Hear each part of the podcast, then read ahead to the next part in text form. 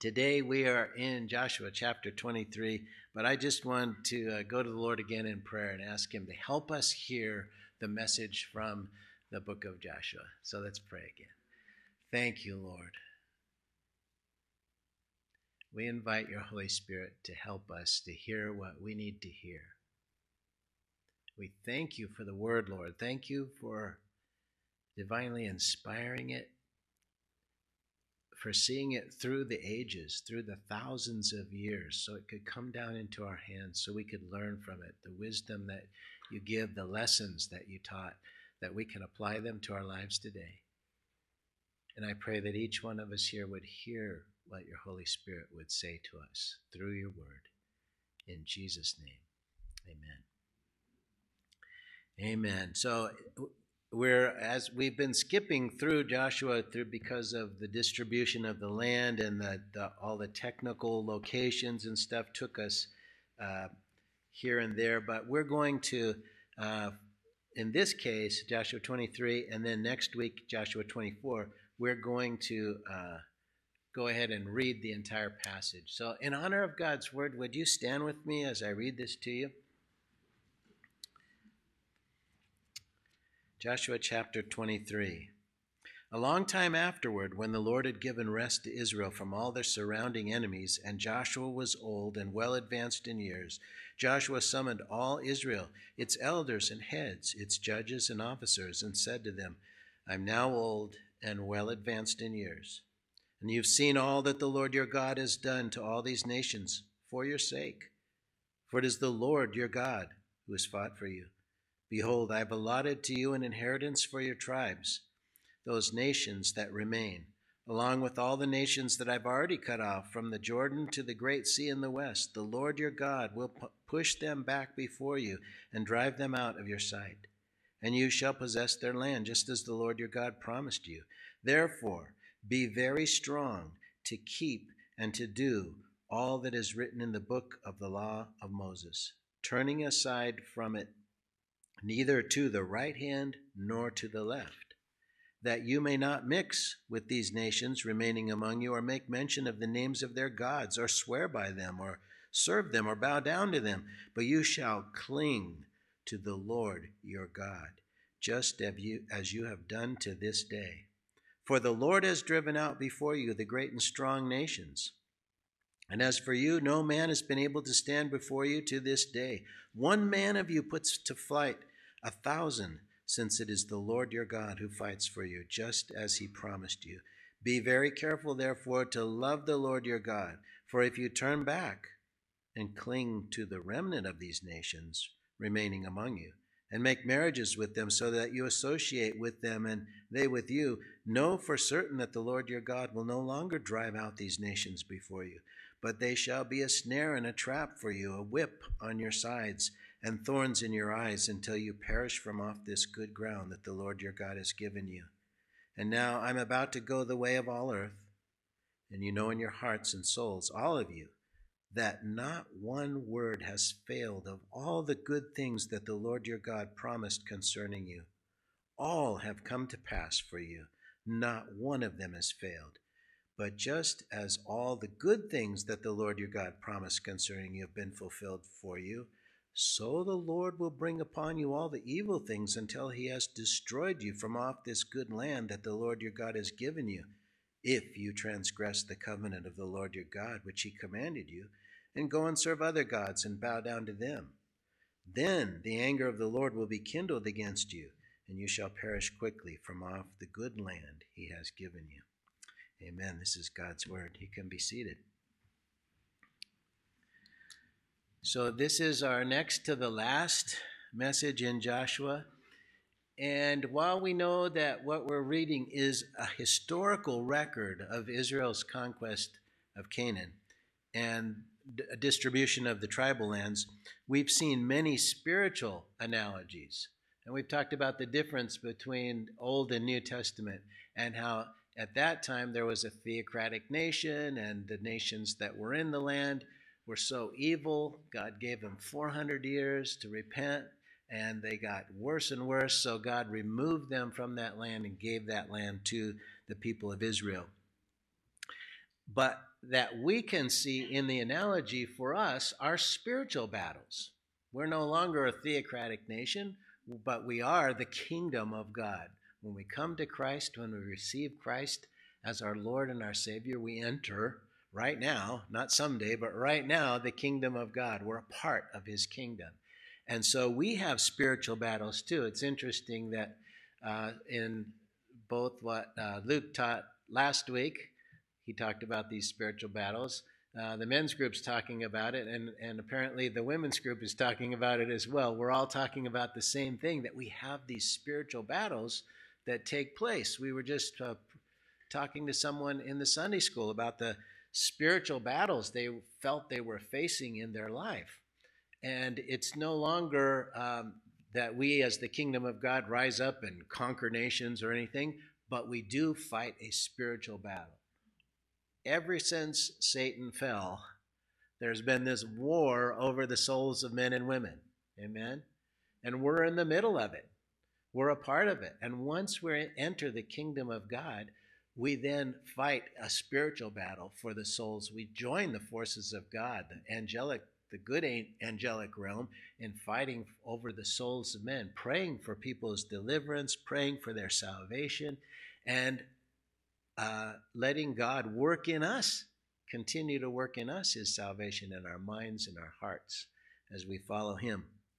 So we're claiming spiritual land. And we see in this record in Joshua that it was an act of God that brought them into the kingdom when he parted the Jordan, right? It was miraculous that the Jordan stopped while they'd crossed on dry land. And in the same way, we can see that we entered the kingdom of God supernaturally as the Spirit of God drew us to repentance, to see where our hearts were really at, to see and recognize our needs for Jesus. And in the walls of Jericho falling, we saw that God fights our battles for us if we will be obedient. We saw the consequences of compromise in Achan and we saw the importance of getting God's input in decisions when the Gibeonites deceived Israel. And in the distribution of the land, we saw how God has appointed our place in life and given us his faithful promises that we can take that land that he's given us. And our last message here in Joshua warns us to be faithful. Uh, that is the last time that we preached in Joshua it warned us to be faithful to pass on our faith to the following generation to see that it continues. But now, in our passage today, Joshua knows his time on earth is almost over, and he wants to be sure that the nation continues to be faithful to do everything that God's commanded. And that should be our heart for our children and for those who we disciple. That's my heart for all of you that you continue to take all that spiritual land that God has for you to take, which is, of course, the renewing of our mind in the Word of God and, and stepping into the calling God has on our life. Every one of us has a call from God to do, to do things for the kingdom of God. And our prayer is that every one of us finds that and steps into it. So back to uh, verse 1. And lo- it begins, a long time afterward, when the Lord had given rest to Israel from all their surrounding enemies, and Joshua was old and well advanced in years, Joshua summoned all Israel, its elders, heads, its judges, and officers, and said to them, I'm now old and well advanced in years. So Joshua knew his time was about up. You know, we can kind of sense our body's failing us. We're not, we don't have the energy we once had. Not, Joshua dies at 110. Like they lived a little bit longer back then, but he could tell his days were numbered. So he calls together all the leaders of Israel to share with them his final concerns. In the next chapter, he'll, he's going to address the people to renew the covenant before he dies. But right now, it's the leaders, the elders, the judges, the officers, because he knows they're going to set the tone in each of their tribal lands. They're no longer one big homogenous group, they've all gone into their own tribal areas. So it's up to the leaders of each of those areas to see that they remain faithful to God.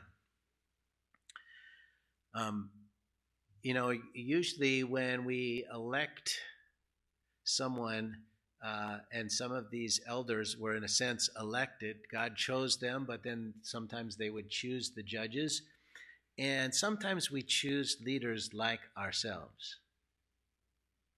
But even then, sometimes God raises up somebody to call us on to a, a higher place. And that was that was Moses. Moses did that. He knew he saw where the people were, and God used Moses to call them to a higher place, from slavery and bondage to freedom and to complete commitment to God. And now that the people have dispersed, um, it's up to those leaders to do that for them. Joshua is, has done that for them. He, now he's encouraging them to, to pass it on. So the text begins with the phrase, a long time afterward. How long is this after they conquered the promised land that this took place? And we can kind of guess because of the age of Caleb.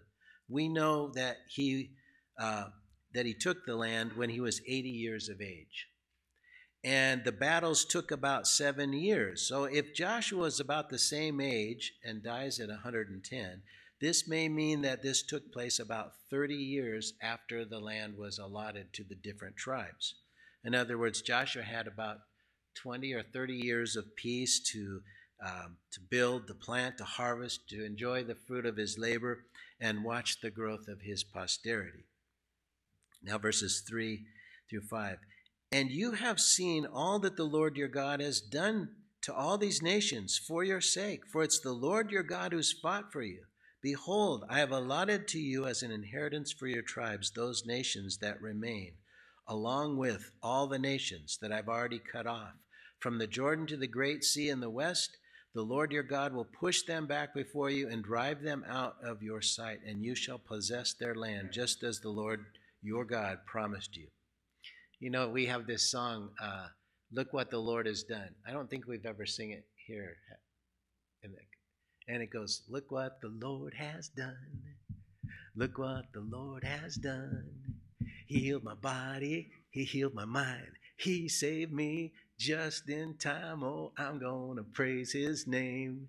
Each day He's just the same. Come on and praise Him. Look what the Lord has done. Dun, dun, dun, dun, dun, dun. I love that song because it, it shares our testimony, how we feel. And that's what Joshua is doing here. He's saying, Remember all the things that God did for you since you came out of the land of Egypt. How he conquered the enemies, how he fed you in the, in the wilderness, how he gave you this land. It's just amazing when you look back and see where you came from in slavery to now possessing this land with houses you didn't build and fields that you didn't plant, and now the wealth of the conquered nations. It's, uh, but in a sense, it's just as amazing for us, isn't it? When you look at your life before Christ and then you look at your life after Christ and you think, why was I all wrapped up in all that stuff and worried about all those things? It's so great to live a life trusting Jesus and to know his love for us and to be at peace with God through him. And boy, and we have so much to look forward to as we sang earlier in the song. But like the Israelites, there's land allotted to us which we have yet to take possession of. While the Spirit of God gives us love and joy, sometimes we miss out on these because we take our eyes off our Savior and we focus on this fallen world. We get wrapped up again in the worldly concerns and fears and cares. But I can take the spiritual land if I will continue to do battle. But if I get comfortable where I am, I'm never going to take that land. The Lord will go before me, but being entertained and doing what I please are so much easier. Taking time to love others and get to know them and share Christ with them is demanding of my time, and sometimes it's intimidating. And even if I know Christ will go before me, to pray for them each day, it's time consuming. we face the same enjoyment of rest and compromise that they faced. Satisfied with where we are. Which is why jo- Joshua spoke the following verses. Verse 6 Therefore, because you're in this condition, you've conquered the land, most of it anyway, but there's still some to take. And because you're all at peace and you've got all this prosperity and God's blessed you so much, therefore be very strong to keep and do all that's written in the book of the law of Moses, turning aside from it neither to the right hand nor to the left. In other words, don't get soft. Be very strong to keep and to do what the word commands us. We have what the law pointed to in Jesus, don't we? We, we, those of you who have studied God's Word know that Jesus is a fulfillment of all the Old Testament. And He gave us a new command, and that command is, in fact, He gave us a number of commands, but the main one is to love God with all our heart, to love one another as He loved us, to go into all the world and preach the gospel to every creature, to let the Word of God dwell in us richly to present our bodies as living sacrifices, to not be conformed to the world, but be transformed by the renewing of our minds, to endure hardness as good soldiers of Jesus Christ. And there are so many more commands in the New Testament. And these commands are stated in the Greek tense that we call imperative, which means you need to do it. He's not asking you, would would you think about maybe letting God's word dwell in you richly? No, he's saying, let the word of God dwell in you richly. He's not saying, oh, if you think about it, maybe you could go into all the world and preach. No, he's saying, go into all the world and preach the gospel. These are commands for us. You know, sometimes people say, well, it's all by grace. And I say, Amen, it's all by grace, but I hope they're talking about salvation because sanctification requires us as soldiers of the Lord Jesus to engage in a battle with the world, the flesh, and the devil. We can't just sit back. Yes, the Lord goes before us and he empowers us, and it's his grace, by his grace, that we continue to fight. But it is up to us to get off our duffs and be obedient as Joshua was exhorting the Israelites. Notice he tells them to do all that Moses commanded them. The Bible is not a cafeteria where you take what you like and leave the rest. Too many people want to take this part. They like this part, God is love. They like this part that we have peace with God through Jesus. But then the rest of the stuff, the battle stuff and the go tell people stuff, uh, I don't want a helping of that. No, thank you. But these are commands that the Word of God has given us. And just like Joshua said to them, be careful to do all, we too should be careful to do all that is commanded us in the Word of God. God help us. Amen. It's only by His help that we can. And He will if we get off our couches of comfort and engage in the battle. Sitting in our easy chairs and saying it's all by grace is an excuse to ignore the commands of Jesus, our Savior. Christianity has been so soft pedaled and presented as a free ticket to heaven and nothing more. And that's really um, way short I, would even say it is deceptive to not teach the whole Word of God. To, to follow Christ is to enlist in God's army. Luke 13, 24 says, Strive to enter through the narrow door, for many, I tell you, will seek to enter but will not be able. We don't wage war like the world does, we fight on our knees. We take a lot of fire directed at us. We persevere and try harder because our Savior has gone before us and as, as an example, and his life empowers us. Our retreats are temporary to be renewed so we can head back into the battle against the world's strongholds. The ground the enemy holds in our minds and against spiritual forces in heavenly realms. Joshua told them not to turn aside from the word to the right or to the left. In other words, no compromise whatsoever. You know, sometimes, often, in fact, people ask me, How do you hear from God? We certainly, I can't, I think everyone can develop a spiritual ear for the Holy Spirit. He's gentle, he speaks softly, and so we have to still ourselves to be able to hear. And we should endeavor to do so, but we already have our instructions in the Word of God. If you aren't reading and studying and taking to heart God's field manual, B I B L E, basic instruction before leaving earth, right? Then it's no wonder we don't know what God wants us to do. We got to get off our couch, get in our study chair, get some note paper or a, a, your diary, and start learning what God expects of us as followers of Christ. Yes, He'll help you, but don't say it's all by grace while you spend your days doing as you please. A soldier who does as he pleases either ends up dead or in the brig, right? Quit compromising and start training and listening for your orders. Did you notice that we're losing the war in the USA? Our heroes are dying, and someone needs to take their place, or we'll all be in further retreat. Time for the church to wake up and take a stand. Verse 7 that you may not mix with these nations remaining among you, or make mention of the names of their gods, or swear by them, or serve them, or bow down to them. Here's our problem Joshua was saying, don't mix it up with the, the, the heathen so that you start talking about their gods and using the language that they use. You know what God, they gods are. Listen to what popular people in the world are promoting. That's the gods of this world. They identify them. The number one God, of course, for most people is self.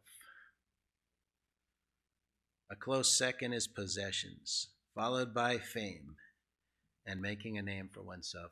You know, um, they have if you op, if you Google, I was going to say open in a dictionary, encyclopedia, but no one knows what encyclopedias are anymore. And you look up the religion of the nation, you'll have, you know, like uh, India, Hinduism, or, but America should say materialism. I think we can, we would be safe to say that is the major religion of the United States of America. Not that it always has been, for sure, but it has become so. And then there's the gods of the, the sports world. But I can say if you know more about players' names than you do Bible characters, if you know more about their stars than you do Bible references, if you're more excited about game time than you are about worshiping God, your priorities are out of whack. Do you think you will talk about any of those things in heaven? Do you know what so and so's batting average was? Come on, not in heaven. Eternity looms before us, brothers and sisters. Verse 8 But you shall cling to the Lord your God just as you have done to this day. Here's the solution cling, cleave, hold tightly to the Lord your God. You shall cling to the Lord your God just as you have done to this day. This verb is used frequently by Moses in the book of Deuteronomy and by Joshua here in, in verse 8. It's perhaps the strongest adhesive word in the Old Testament, and it's first used in Genesis when God talks about a man cleaving to his wife. The man is to hold fast to his wife, to cling to her, to stick fast to her, so that they become one flesh. The word speaks then of total commitment, loyal devotion, and deep personal affection. No wonder the Apostle Paul says marriage is a picture of Christ in the church. The scholar of the Old Testament that he was, he could see this verbiage in the Old Testament. And so that's what Joshua is telling them make Jesus your husband, cling to him, be devoted to him. The world will always tempt us to let go and grab something temporal that promises but never delivers. Hebrews 2 1 is very similar. It says, Therefore, we must pay much closer attention to what we have heard, lest we drift away from it. And the language is actually nautical language of securing your boat to the dock.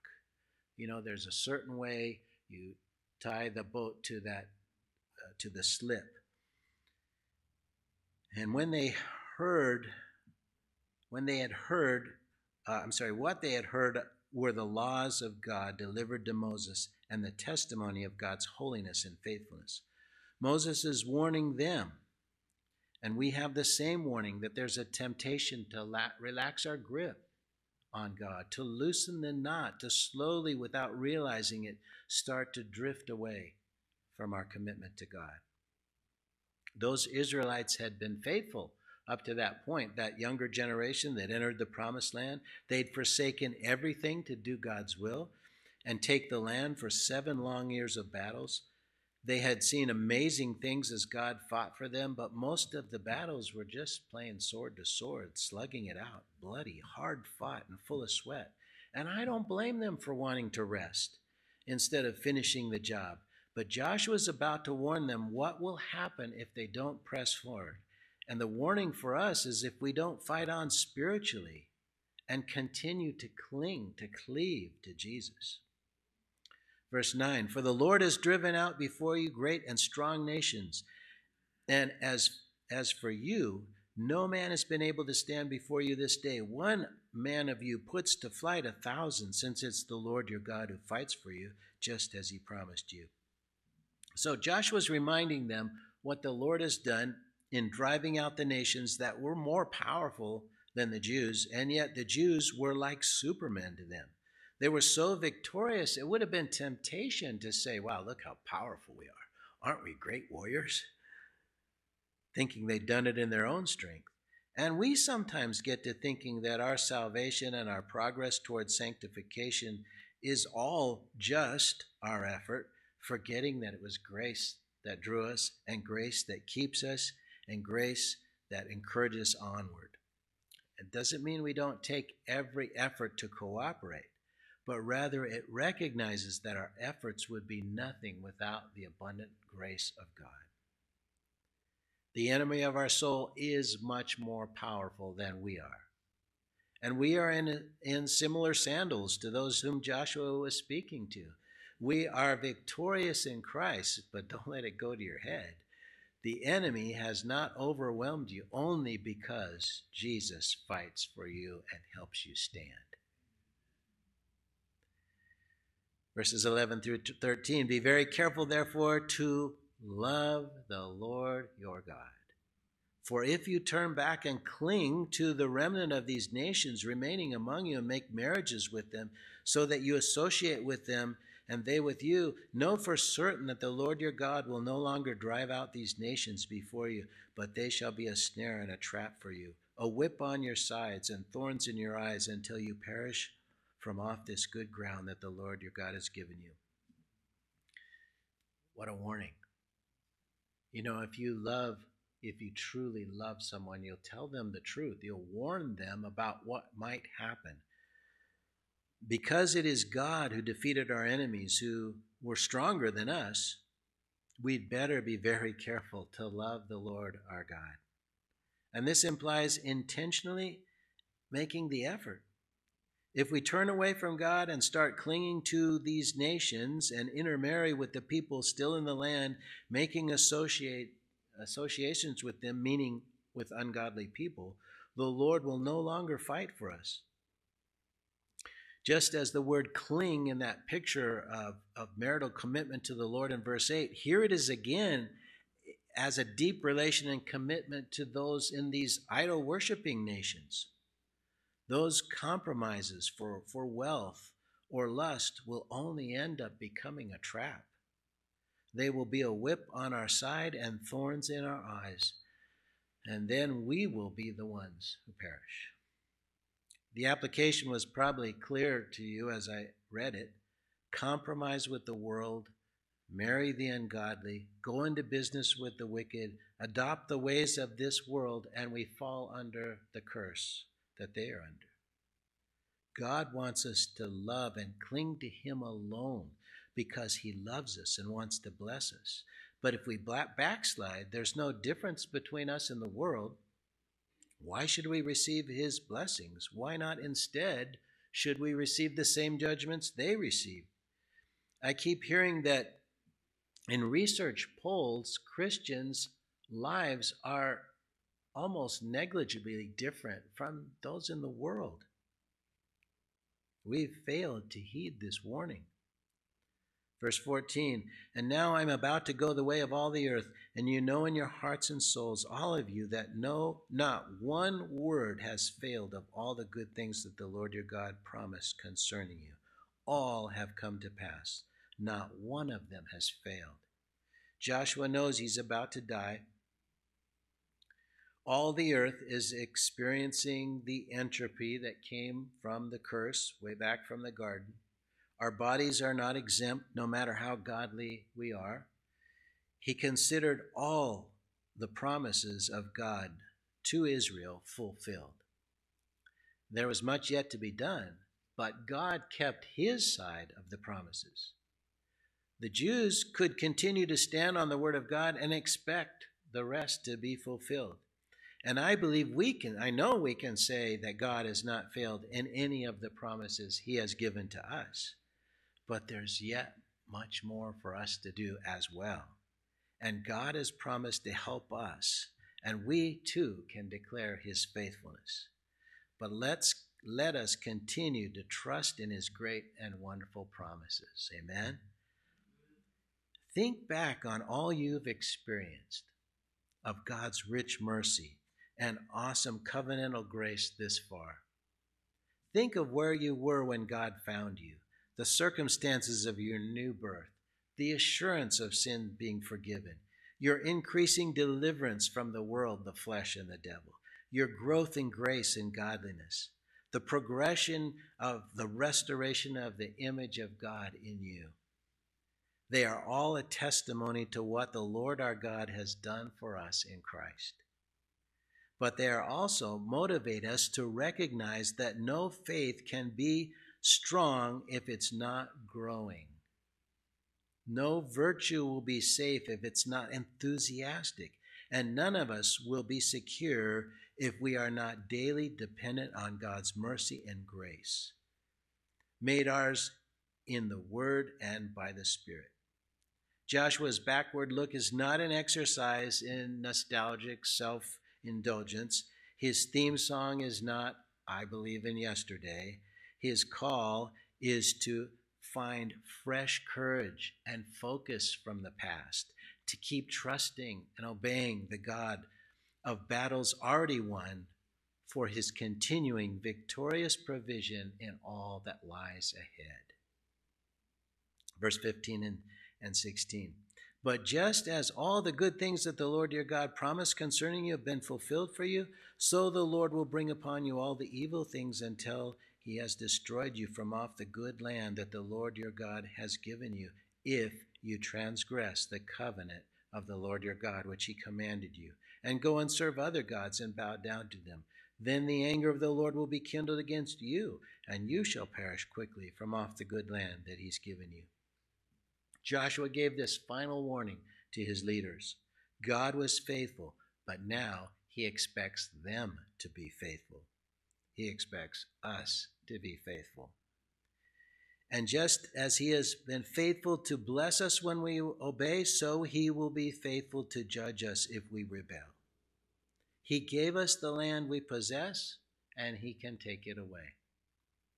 If we are so rebellious as to worship other gods, we will quickly perish from off of God's good land that He has given to us. Joshua is just restating, really, the blessings and curses that Moses gave to the people in Deuteronomy chapter 28.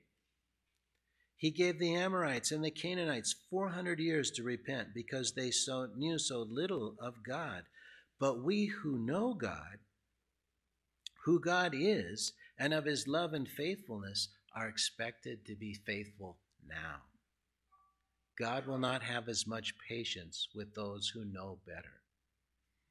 The same battle is before us today.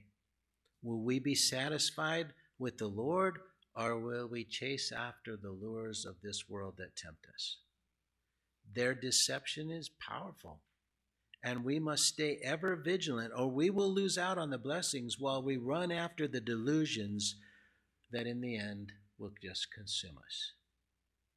We see it happen to others, and we think we're more dedicated, but the enemy is subtle. He watches for our weak moments. And that's why Joshua is using terms like do all and cling and be very careful. The enemy is still in the land. Now, we don't wrestle against flesh and blood, but we do wrestle against spiritual powers. The Word of God is our sword, and faith is our shield. And it's by the living Word and standing on its promises that we overcome and remain strong. The battle isn't over until we see him face to face and hear him say, Well done, good and faithful servant. Enter into the joy of your Lord. Amen. Let's close with prayer. Thank you, Lord.